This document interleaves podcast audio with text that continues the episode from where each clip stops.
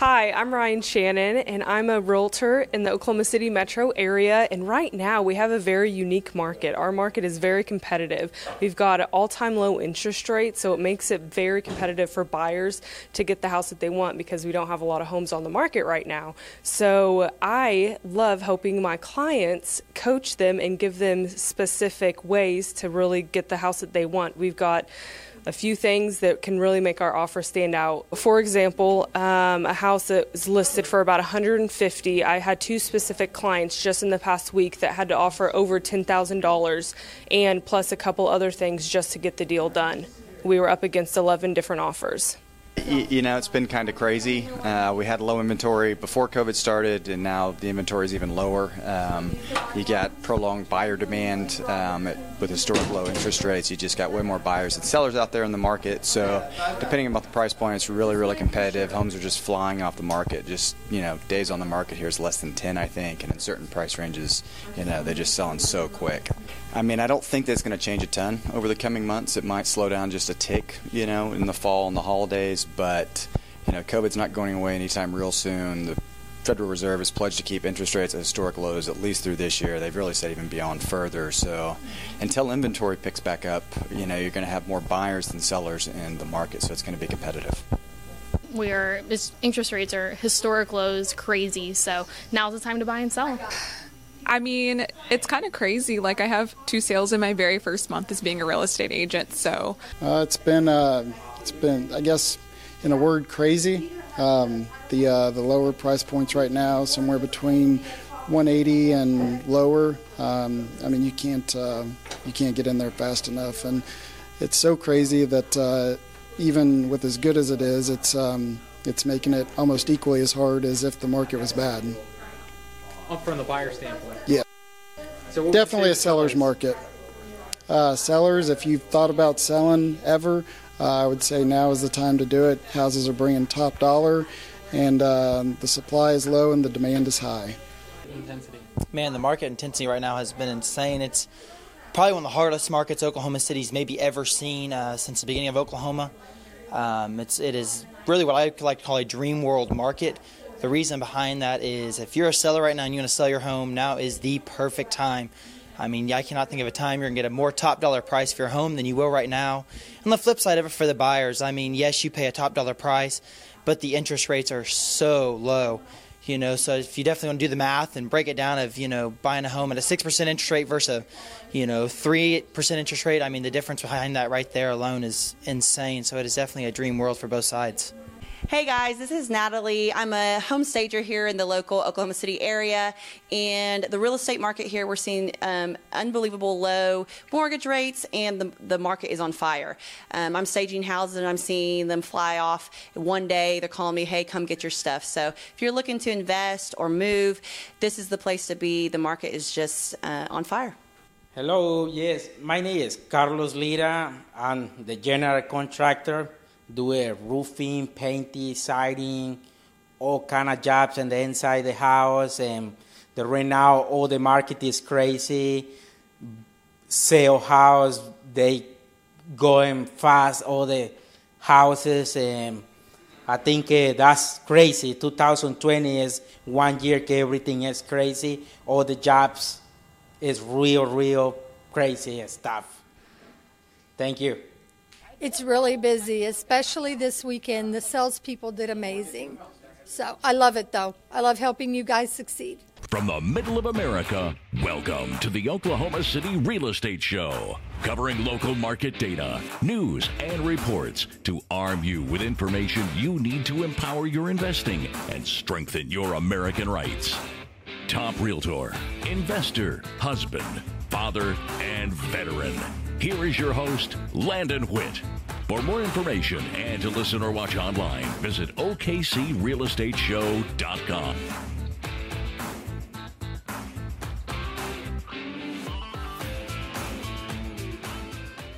Welcome to episode 89 of the Oklahoma City Real Estate Show. It's been a little while since I've seen some of you guys.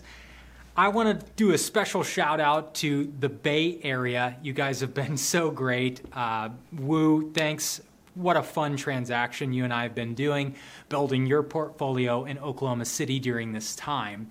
Um, I know you just heard some of these excerpts at the beginning of this episode from some of the agents here at Hamilwood Realty and just feeling that vibe on the market. Now, this is the number two real estate company in Oklahoma. So you really get an idea of what's really going on on the ground level or the street level in the city. This episode, we're going to talk or do some excerpts from uh, Glenn Beck who was on Fox News, as some of you know, and he's been talking about the exodus of New York City and other tier one cities to the tier two and tier three category, which is Oklahoma City. And we have definitely been experiencing that with calls from folks relocating from California, from Florida, from New York, and Maryland, and Michigan and just a lot of interesting, like Chicago, getting phone calls from there, and folks that are wanting to take their money out of stock and put it in real estate. And what a market to do that in as the linear market of Oklahoma City. Okay. You don't get huge appreciation rates, but you get consistent appreciation rates. And you combine that with low, low, low interest rates, and now you've got an award winning combination that could lead you with a good investment in a good middle American city with plenty of land. In fact, a lot of you don't realize there's over 620 square miles of Oklahoma City. Quite a bit of space. So I wanted to share that also for those that haven't seen me in a while. I have been crazy busy since COVID, and the podcast has been lacking.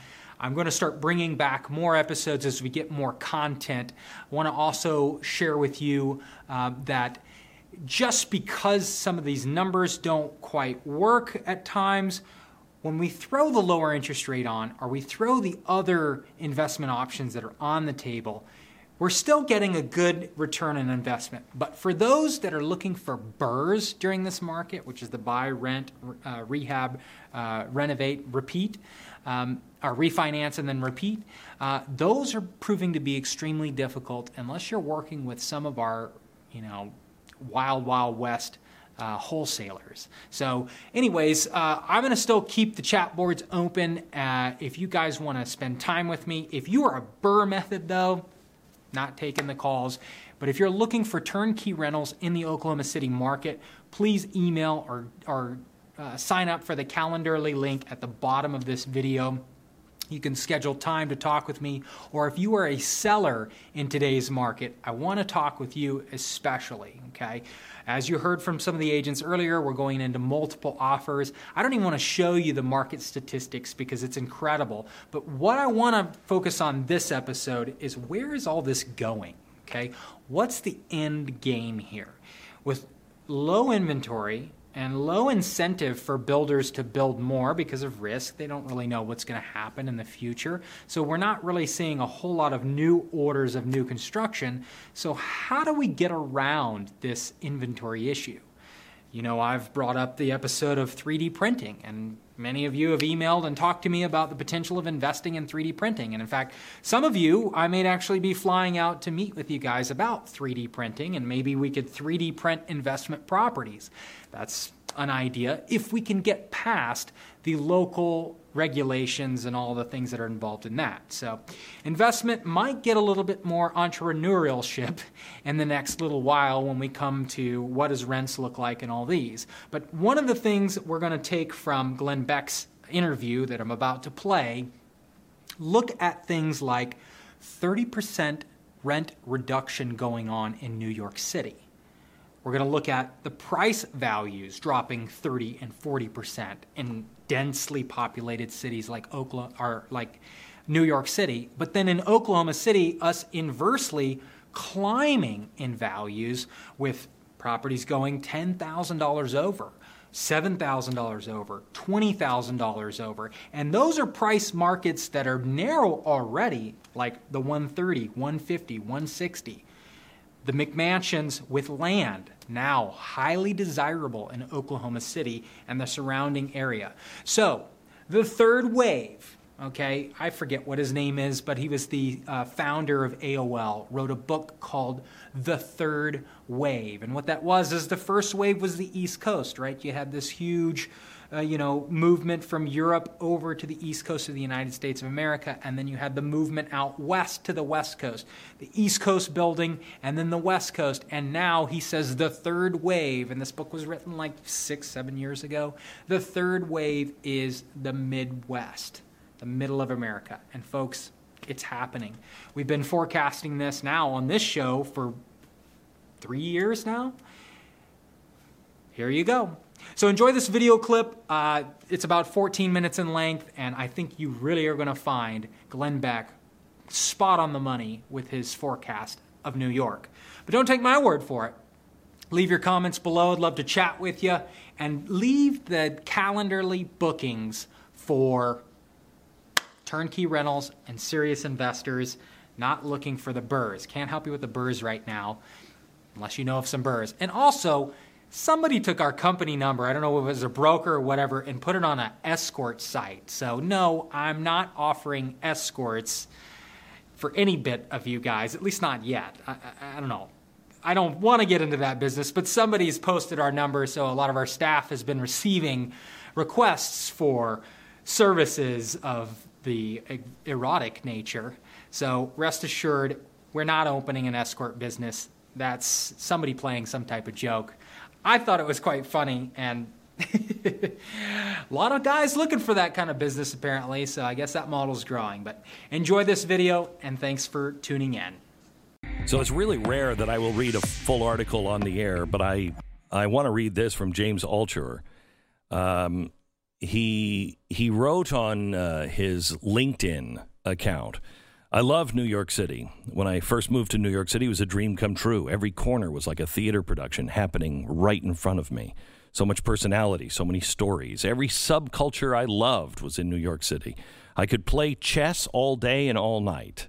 You know, that's one of the things about New York City is I've done that. I've gone out in the middle of the night or whatever and just walked around, and you will come up across these places, these chess rooms where – these Russians are playing chess, and you could just sit down and play anybody, and it's it's phenomenal, and it's like that with everything in New York.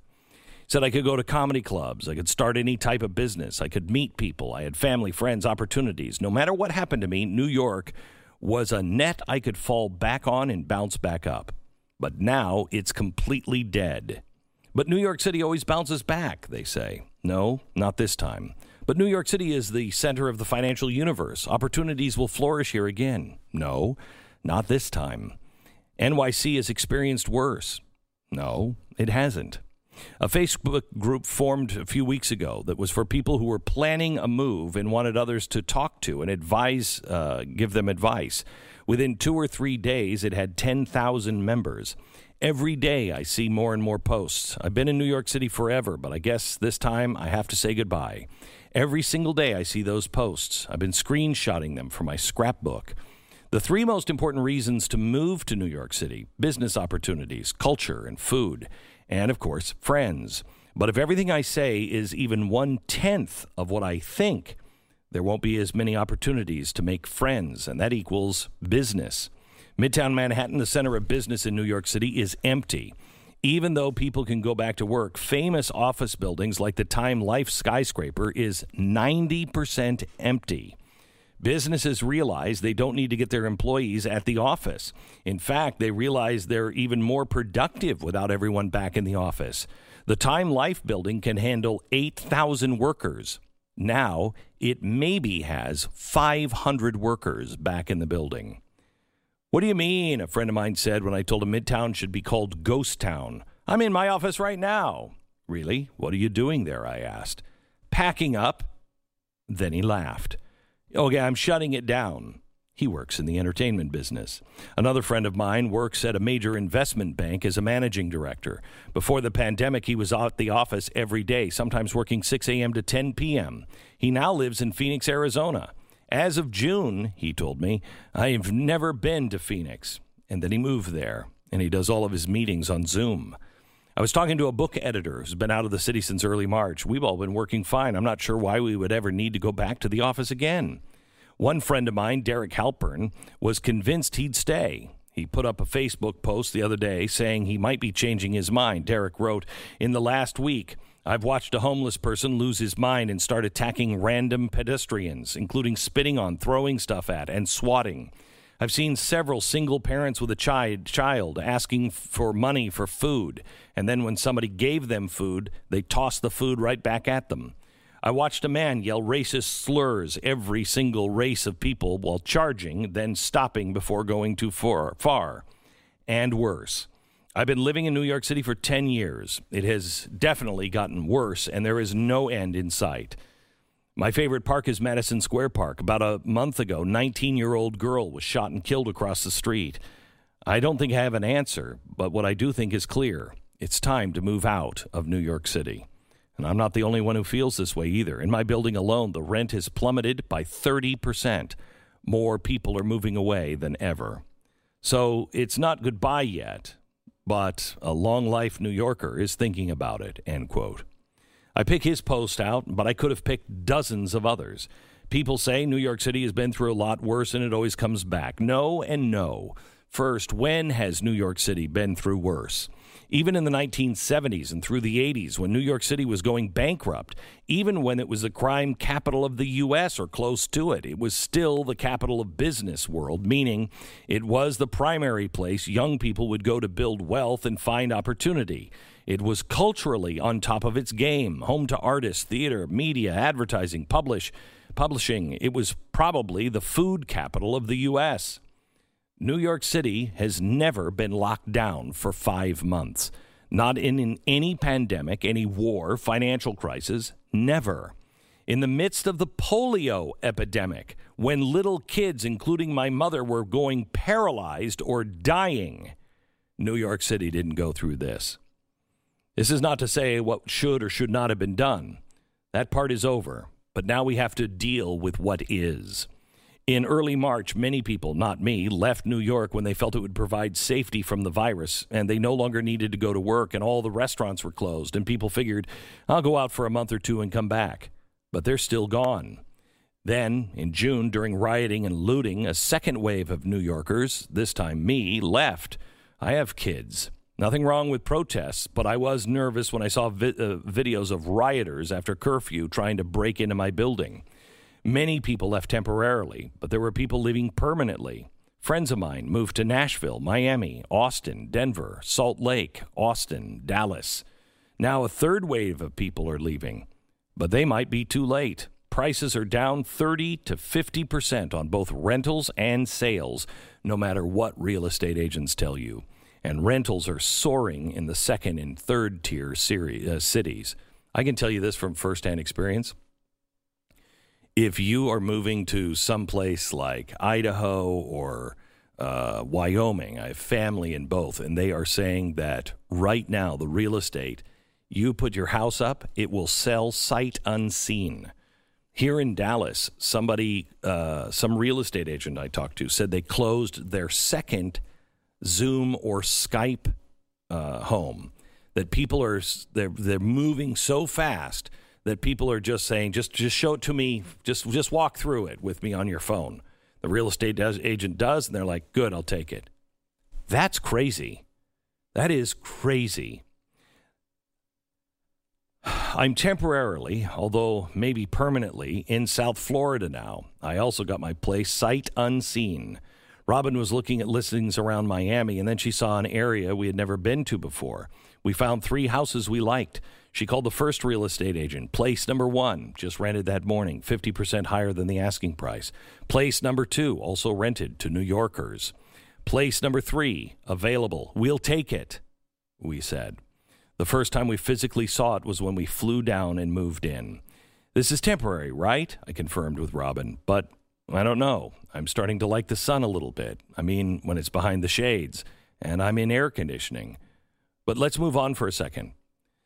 Business businesses are remote and they aren't returning to the office, and it's a death spiral. The longer offices remain empty, the longer they'll remain empty. In 2005, a hedge fund manager was visiting my office and said, In Manhattan, you practically trip over opportunities in the street. But now the streets are empty. I co own a comedy club, Stand Up New York, 78th and Broadway. I'm very proud of the club, grateful for my fellow owners and my manager. It's a great club. We've been around since 86. Before then, it was a theater. One time, Henry Winkler stopped by to come on my podcast, and he was the one who told me it had been a theater. He said, I grew up two doors down from here, used to perform there as a kid. Then I went out to LA to be the Fonz, and now I'm back here, full circle, to be on your podcast. This place has history. Things like that happen in New York. We had a show in May. It was an outdoor show. Everybody social distanced, but we were shut down by the police. I guess we were super spreading humor during a very serious time. The club is doing something fun. We're doing shows outside in the park. It's a great idea. In time like this, businesses need to give to the community and not complain. Broadway is closed until at least spring. Lincoln Center is closed. All the museums are closed. Forget about the tens of thousands of jobs lost in those cultural centers. Forget even about the millions of dollars of tourist and tourist generated revenues lost by the closing of those centers. There are thousands of performers, producers, artists, the entire ecosystem of art, theater, production, curation that surrounds just those cultural centers. People who have worked all their lives for the right to perform even once on Broadway, whose lives and careers are now on hold. I get it, there was a pandemic. But the question is, what happens now? What happens next? And given the uncertainty, since there is no known answer, and given the fact that people, cities, economies loathe uncertainty, we don't know the answer. And that's a bad thing for New York City. Right now, Broadway is closed until at least early 2021. But is that true? We don't know. And what does it mean? Will we only have 25% capacities? Broadway shows can't survive on that. Hot dog stands outside of Lincoln Center and outside on the streets, finished. My favorite restaurant closed for good. Commercial real estate. If building owners and landlords lose their prime tenants, storefronts, the bottom floor of the offices, the well to do office top floors, they go too, and they'll go out of business. And what happens when they go out of business? Actually, nothing. And that's the bad news. People who would have rented bought and say, wow, everybody is saying New York City is heading back to the 1970s and the prices might be 50% lower than they were a year ago, but uh, better safe than sorry. I think I'll wait. Then everyone waiting, prices go down. So people see prices go down and say, good thing I waited. But what happens if I wait even more? This is called a deflationary spiral. People wait, prices go down. Nobody wins because the landlords or owners go broke and less money gets spent in the city. Nobody moves in, no motion in the market, and people already owning in the area can afford to hang on, have to wait longer to return to their restaurants, their services that they were used to. Will prices go down enough that everyone buys? Maybe, maybe not. There are also 600,000 college students spread out through New York City, from Columbia to Fordham to St. John's. Will they require remote learning? Will kids even be on the campus? Yeah, but New York City always comes back. I lived three blocks from Ground Zero on 9 11. Downtown, where I lived, was destroyed, but it came roaring back within two years. And in 2008 and 9, much suffering during the Great Recession, much again hardship, but things came roaring back. But this time it is different. You're never supposed to say this, but this time it's true. If you believe this time is no different, that New York City is resilient, I hope you're right. I don't benefit at all for saying this. I love New York. I was born there. I live there forever. I still live there. I love everything about New York City. I want 2019 back. But this time it is different. The difference is bandwidth. We now have meetings on Zoom. 20 megabytes per second. That's more than enough for high quality video. Before, we couldn't remotely work. Now we can. We're officially AB after bandwidth. And for the entire history of New York City until now, we were before bandwidth. It goes on, and I highly recommend that you listen to it, uh, or you watch it, or, or read it. It's from James Altucher, and uh, he is a great, great podcaster. This particular piece was written for LinkedIn, um, and it is New York City is dead forever, and here's why. It is a very sad thing. New York is The problem with New York is it is a love hate relationship with everyone who lives there. You absolutely hate it because it's the worst of the worst and it's the most expensive and everything else, but you love it because there is truly no other city on earth like it. There was a video posted. Can we play this video? There was a video posted um, just the other day about New York City, and it shows the empty streets of New York City. And it is Fifth Avenue, block after block after block. Everything is boarded closed, not because of COVID, but because of riots and looting. It's now a very dangerous city, and nothing is going on. There are no shops to go into, no museums, no shows. You're just trapped in New York City. It is not a good situation. And unfortunately, unfortunately, that's going to happen to a lot of our cities. For more information and to listen or watch online, visit OKCRealEstateShow.com.